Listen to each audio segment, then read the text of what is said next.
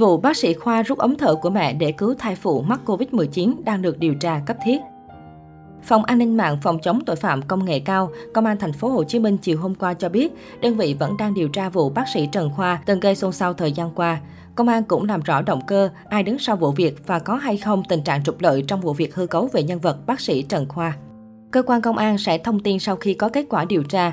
Ban đầu vụ việc được cơ quan chức năng xác định đối tượng cố ý tạo dựng tin giả, dựng lên câu chuyện nước mắt để kêu gọi quyên góp từ thiện nhằm trục lợi. Một đại diện phòng an ninh mạng phòng chống tội phạm công nghệ cao, công an thành phố Hồ Chí Minh nói với nguồn trên.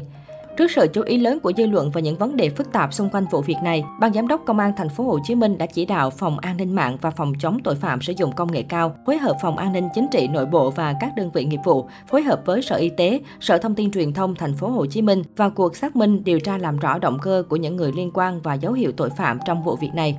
Câu chuyện bắt nguồn từ hai Facebooker Huỳnh Mai An Đông và Ngân Hà Trần diễn tả trên trang cá nhân đầy đủ hành vi của Trần Khoa, tức bác sĩ khoa Cute, chữa bệnh cho cha mẹ đang mắc Covid-19. Nhưng khi biết không thể cứu chữa được, đã tự rút ống thở của cha mẹ để nhường ống thở cho sản phụ song thai đang cần máy thở. Xa nhà bao năm, tình yêu con có cũng chỉ là những chuyến mẹ ba sang thăm. Tình yêu ấy lớn lắm, con quyết định nhường đi chiếc máy khi sản phụ ấy cần, con tin mẹ cũng thế.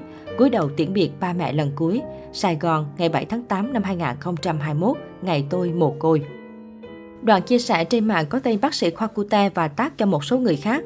Sau đó, hai Facebooker trên còn diễn tả và cung cấp đoạn tin nhắn của nhóm bác sĩ nhờ vị bác sĩ này đến mổ cho thai phụ song sinh ngay sau khi bác sĩ này rút ống thở của cha mẹ. Ngoài ra còn có hình ảnh hai bé song sinh được cho là hai bé mà bác sĩ này vừa phẫu thuật. Chưa kể chủ tài khoản Huỳnh Mai An Đông còn chủ động chia sẻ đoạn chat giữa chị với người được cho là bác sĩ. Em làm đúng không? Ha ha, một mạng, hai đứa trẻ là ba và mẹ, chọn ai? Ba trên một và chị này nói rõ, bác sĩ ấy là bạn chị ngoài đời thật.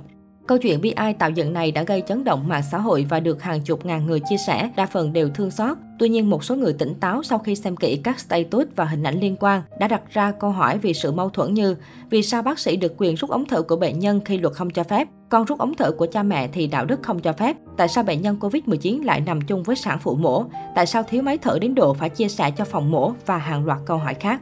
Sáng hôm sau đã có một số nội dung liên quan khẳng định đã liên hệ được với bác sĩ khoa.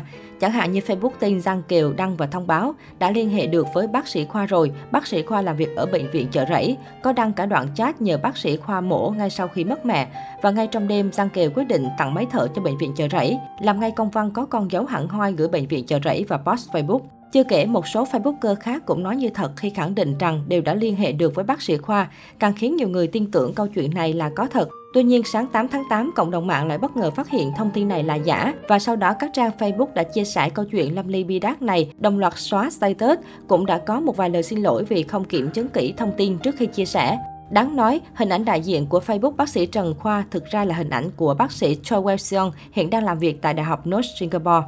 Xung quanh hình ảnh hai em bé sơ sinh lan truyền trên mạng được cho là hai bé mà bác sĩ kể trên vừa phẫu thuật. Trợ lý bác sĩ Cao Hữu Thịnh từng công tác tại bệnh viện Từ Dụ, thành phố Hồ Chí Minh đã xác nhận với báo chí đó là hình của mình bị gắn ghép vào nội dung không có thật kể trên và coi đây là hành vi lừa đảo. Việc sử dụng hình ảnh không xin phép và một mục đích như trên là phạm pháp.